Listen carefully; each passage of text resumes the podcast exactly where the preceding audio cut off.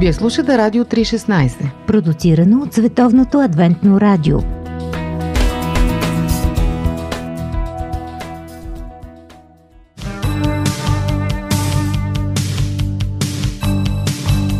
Да видиш невидимото с очите на сърцето.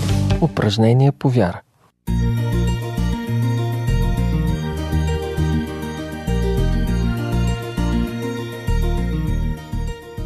Здравейте, скъпи приятели! Това е упражнение по вяра, а ние с Божо днес ще си говорим отново за Божията воля, този път във връзка с приятелските съвети. Боже, предлагам ти да започнем с няколко истории, които Морис Венден разказва, когато ни въвлича в тази тема. Те са доста весели. Първата е за млад проповедник, който започнал работа в първата си църква. Там имало две неомъжени сестри, проявили и двете много силен интерес към новия служител. Не след дълго тяхната майка го поканила и на обяд. По време на десерта едната сестра го заградила в задушевен разговор, била доста развълнувана, направо екзалтирана, имала радостна новина за него. Казала му, Господ ми разкри, че трябва да се оженим. Това е доста интересно, запазил самообладание и ухажвания мъж. Ще се оженим, когато Господ разкрие същото и на мен. Морис Венден разказва един друг така интересен случай. Веднъж една жена дойде да ме посети в Лос-Анджелес. Пасторе, Господ ми разкри, че в Аляска има злато. Показа ми точното място, където се намира находището. Само трябва да отидем, да пометем снега с една метла и да вземем богатството. Вие трябва да дойдете с мен. Спомних си за моя колега и отговорих. Това е доста интересно. Ще отида с вас, когато Господ разкрие също и на мен. Наистина ли ще го направите? Попита воодушевено тя. Да, когато Господ разкрие същото и на мен. Тя си тръгна твърде доволна от моя отговор. Предположих, че има някои по-особени проблеми и след време се оказа, че съм прав. Разбира се, здравомислието ме предпази и ние не тръгнахме с метли към Аляска. Истината е, че не бива да разчитаме на други хора като единствени проводници на Божията воля. Но един добър съвет е изключително ценен, когато се опитваме да я разберем. И така, скъпи приятели, петата стъпка, за да разберем на къде Бог желая да ни води, е съветът на благочестиви приятели. Това е а, част от оригиналния принос на самия Морис Венден към списъка от седем стъпки, чрез които можем да разпознаваме Божията воля на Мюлър, но неговата идея не е някаква случайна хрумка, тя намира подкрепата на Библията. Ето ви един стих. Блажен онзи човек, който не ходи по съвета на нечестивите. Тук сме предупредени да не се съветваме с хора без морал и вяра. И още един текст. Този път от притчи 11 глава, 14 стих конкретно ни говори за съвета пък на благочестивите.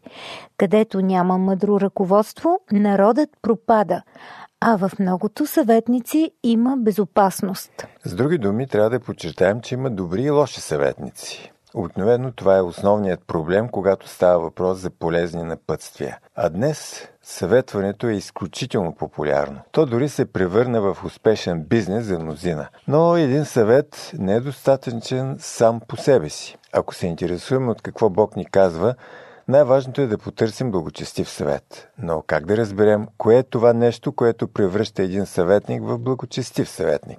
Принадлежността към християнска църква не превръща автоматично един съветник в християнски съветник. Очевидно, Боже, въпросът е много сложен. Ти доверяваш ли се на приятелски съвети? Значи ще отговоря точно и ясно. Никога от един съвет не взимам стопроцентово нещата едно към едно. Защо? Защото практиката ми е показала, че двама мои приятели, които и двамата ми са много добри, дават ми противоположни съвети. И сега тук не е въпрос на доверие. Съвета не е в функция на доверието, а в функция на разумността. Да, сундираш да мненията. Сундирам мнение. И аз все пак през собствената си призма трябва да причупа нещата. Няма да забравя, когато работих като конструктор, бях попитал нещо един мой колега. Но не го послушах и направих точно обратно. Той каза, чакай, Бождаре, ти хем ме питаш, хем не ме слушаш. Викам, аз те попитах, за да сравна моето мнение с твоето. Но аз се консултирах и с други хора и в край на краща аз взех решението. Да, ти решаваш. Така че някои хора са много чувствителни, когато ти не ги послушаш. Дават съвет, но не ги слушаш и веднага те се обръщат се към тебе. Да. В никакъв случай не трябва да е така. Тоест, съветите си съвети, но те първо трябва да бъдат анализирани много добре и след това трябва да бъдат прищупени през нашата съвест, защото ние поемаме отговорността. Определено и си мисля, че, както казахме, съветването днес е много модерно. Има маса съветници, които работят това професионално, но понякога, ако човека не е в същия морален контекст, той може да ти даде съвет, който е в противоречие с твоите убеждения. Затова Библията говори за благочестиви съветници, макар че тази дума днес ни звучи малко архаично. Библията обаче има едно много интересно изказване по този въпрос. Тя казва, че Бог знае как да избавя благочестивите от изкушение.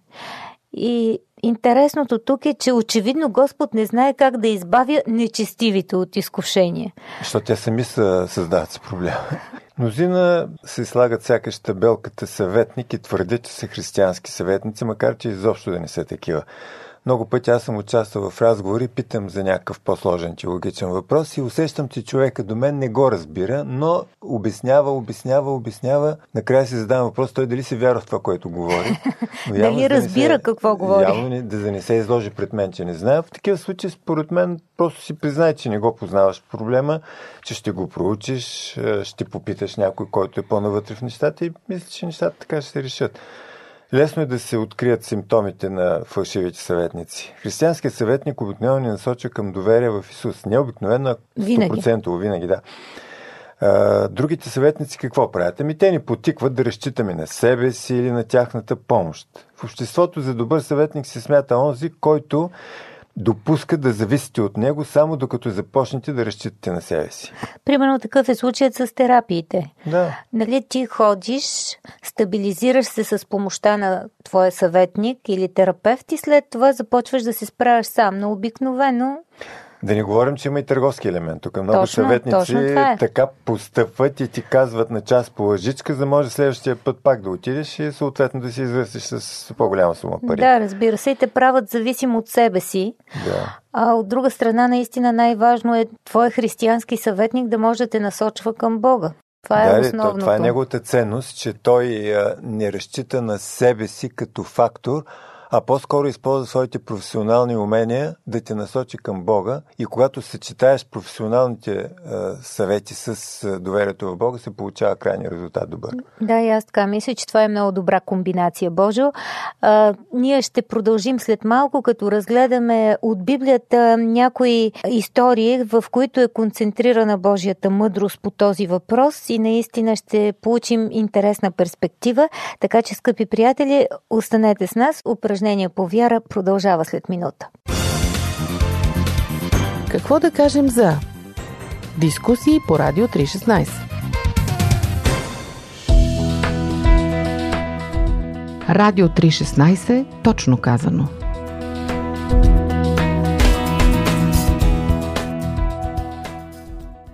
Здравейте отново! Упражнение по вяра продължава. Днес си говорим как да разберем Божията воля. Морис Венден залага на библейския съвет да се съветваме с благочестиви съветници. Думата благочестиви идва от библейския речник. Всъщност, за да разберем по-добре за какво става дума, нека да погледнем някои примери в тази посока от самата Библия и да започнем, например, с тези, които търсят съвет от погрешен източник. Много често и с нас се случва точно така. Ето конкретен случай, записан в трета книга на царете, 12 глава. Там се разказва за Ровоам, син на Соломон. След смъртта на царя, Ровоам наследява трона. Когато приема властта на царството, е посетен от специална делегация с конкретна молба. Баща ти направи непоносим хомота ни. Облегчи сега жестокото ни работене на баща ти и тежкия хомот, който той наложи върху нас и ще ти работим. На стари години Соломон е наложил тежки данъци върху населението, за да укрепи царството си и да си осигури още по-голям лукс и разкош. Хората са изморени от тежките данъци и се надяват, че новото управление ще им донесе промяна. Но вижте как отговаря Ровам. Идете си, чакайте три дни. После се върнете при мен. И народът си отиде. Според стих 5. Да, спомняме си тази история. Ровлам събира старите съветници. Те го убеждават, че е добре да бъде благосклонен към молбата на тази делегация и ако облегчи товара на хората, разбира се, щом се намалят данъците, хората започват да те подкрепят повече. За Ровлам обаче това не е стига.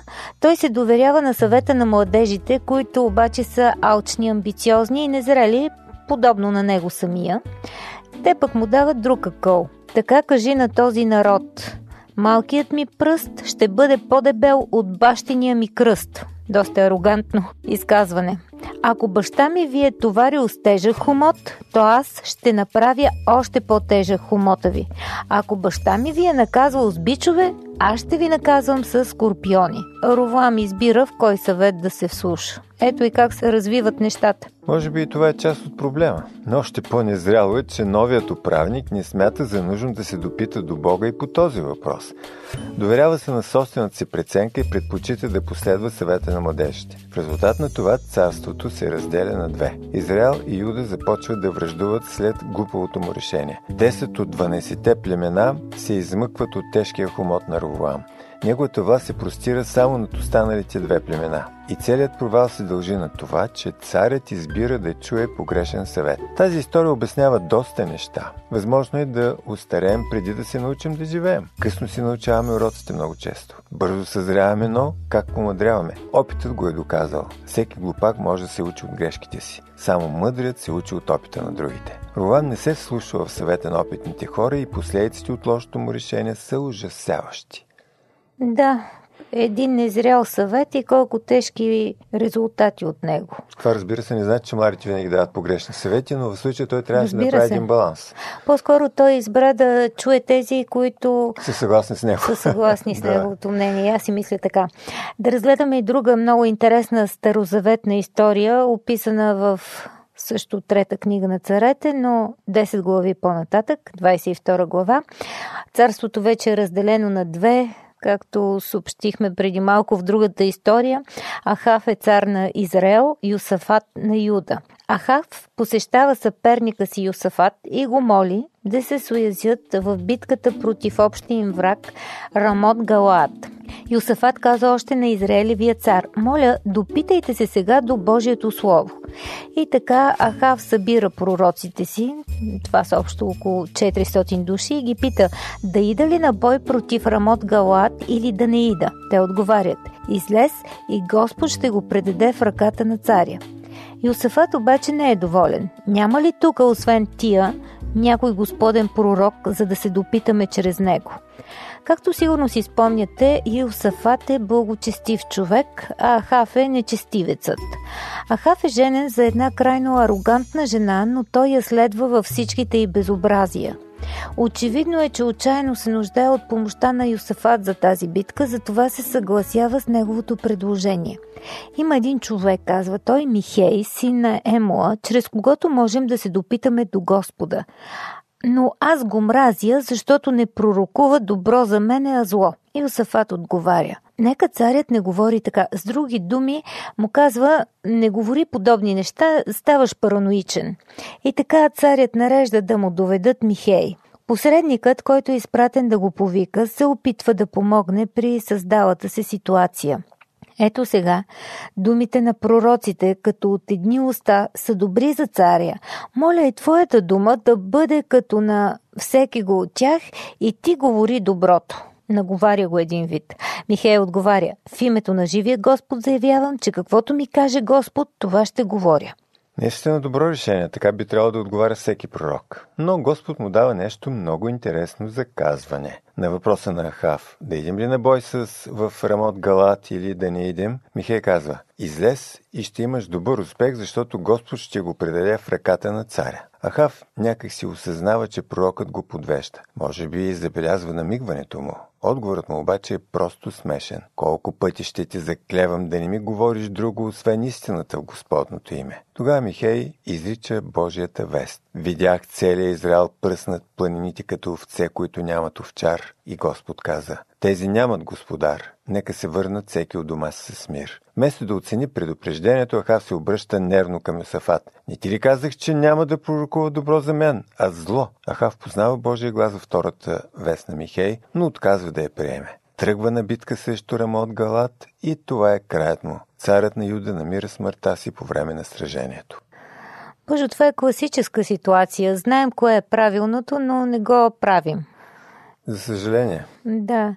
И тук също е така. А, нужно е не само да научим Божията воля за нас в конкретна ситуация, но да приемем от Него и силата да я следваме. Защото в противен случай ще бъдем като Ахав. Знаем какво да правим, но вършим точно обратното. И да, познато ни е, нека да вземем обаче малко въздух и ще продължим след малко. Радио 316, точно казано.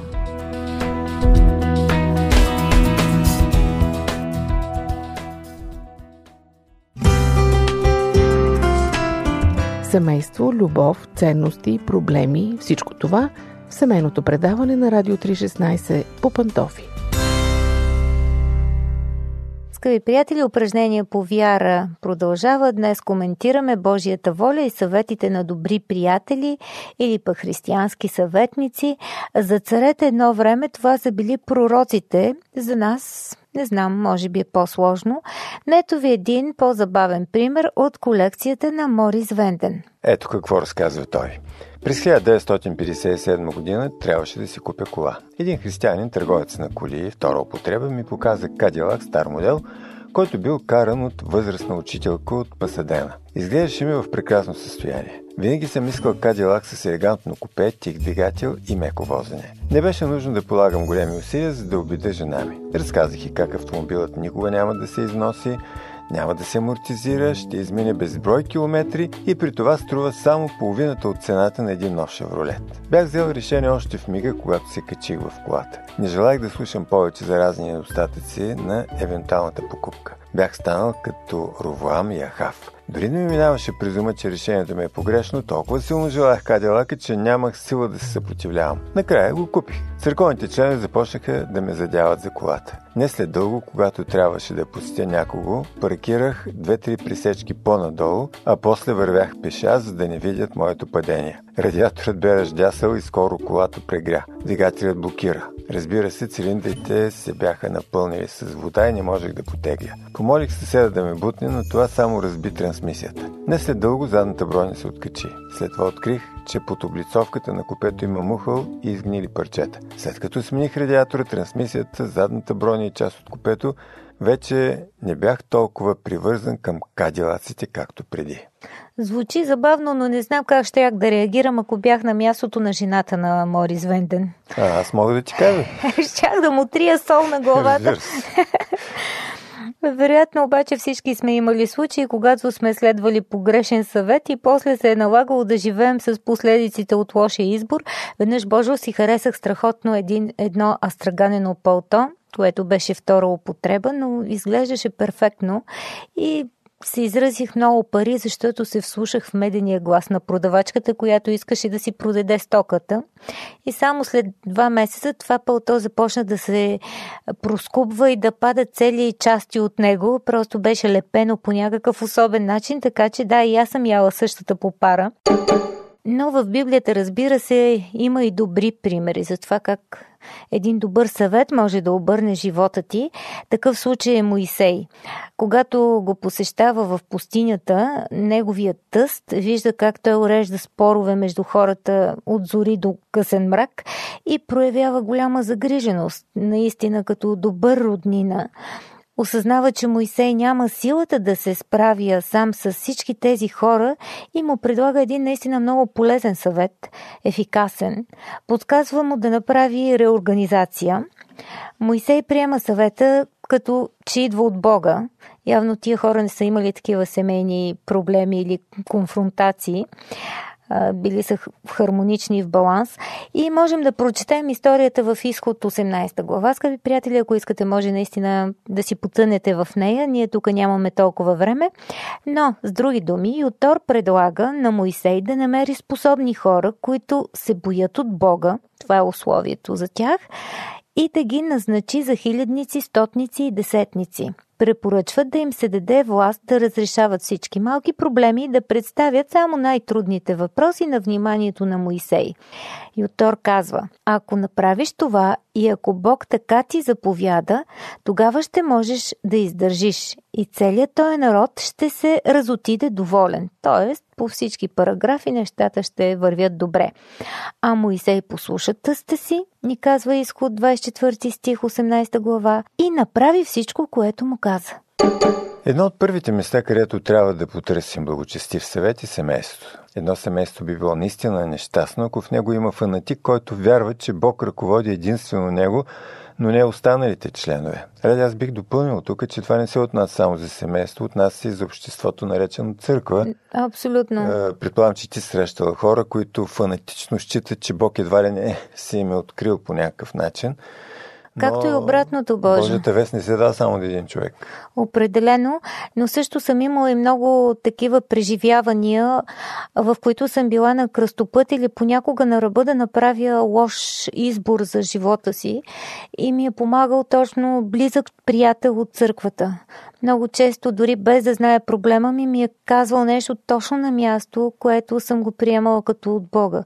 Защото в моите преживяване е било така. Знаеш ли, аз мисля, че някакси подсъзнателно, може би, ние усещаме, когато един човек дава добър съвет, защото той е мил към нас, той е с едно добронамерен, с едно поведение, което е, е с един поглед успокояващ, той не ти се натрапва, не ти нарежда, а някакси те кара ти сам да достигнеш до, до правилното решение. Да, понякога го казва съвсем в друг контекст и все едно за нещо напълно странично, но може би тук е влиянието на Божия дух, че той го препраща към моята ситуация. Го по начин, да. да. И се появява като отговор на моя молитва в търсене на Божията воля. Много интересна комуникация става наистина в близкия ни кръг. По този начин Бог ни обогатява и самите нас а и може би ни предпазва. Трябва да помним, че независимо дали приемаме съвет от семейството, от приятели или от хора от църквата, не бива да вземаме решението си единствено, както и ти каза, в основата на един съвет. Когато Исус е в началото на служенето си, какво прави майка му? Тя го извиква по време на това тържество в Кана, съобщава му, че има проблем с виното. Макар, че... Той възнамерява да откликне на молбата й, обаче казва нещо, което ни напомня, че трябва да бъдем свободни, защото той за това настоява, че той е свободен да върши волята на своя небесен отец. Да, и характерното тук е, че дори майка му не бива да направлява неговата мисия в разрез с Божията воля. Той отговаря по същия начин, когато е само на 12 години. Това е първата му паска в Ерусалим, когато родителите му го изгубват и го намират в храма след 3 дни. В края на живота си, когато майка му и братите му искат да променят проповядването и служенето му, за да бъде в хармония с собствените им идеи, той обаче отказва. Исус е любезен, почтителен и любящ, но не допуска семейството му да има пълен контрол над неговите решения. И въпреки това, през по-голямата част от живота си на земята, той е подчинен на своите родители. Работи в дърводелската работилница на баща си и се включва в живота на семейството, където се ражда като Божий син. Наистина, Боже, може само да се възхищаваме на този баланс, който показва Исус. От една страна е напълно част от своето семейство, изпълнява своята роля, грижи се и присъства напълно. От друга страна не е човек, който се размива сред другите и просто да прави това, което те искат или очакват от него. Както беше казал един християнски съветник, най-много ми харесва на Бог това, че е зрял. Всъщност неговото поведение е изключително зряло. А членовете на семейството или близките приятели могат да бъдат едно от средствата наистина, чрез които Бог ни говори, но не е задължително винаги да е така. Дори да предположим, че близките да са искрени последователи на Бога и общуват с Него, Бог може понякога дори да реши да затвори очите им временно за вестите, които изпраща на нас лично, за посланията, които ни дава, за да се научим ние да разпознаваме Неговия глас, а не да разчитаме на други да мислят, да се молят, да изучават Библията вместо нас и да решават вместо нас. Защото в края на краищата най-добрият съвет може да ни даде Бог. И едно от имената му в Исаия е, освен чудесен, Бог могъщ, Отец на вечността, княз на мира, е и това специално име – съветник. Скъпи приятели, това беше упражнение по вяра и петата тема от поредицата на Морис Венден – как да познаем Божията воля –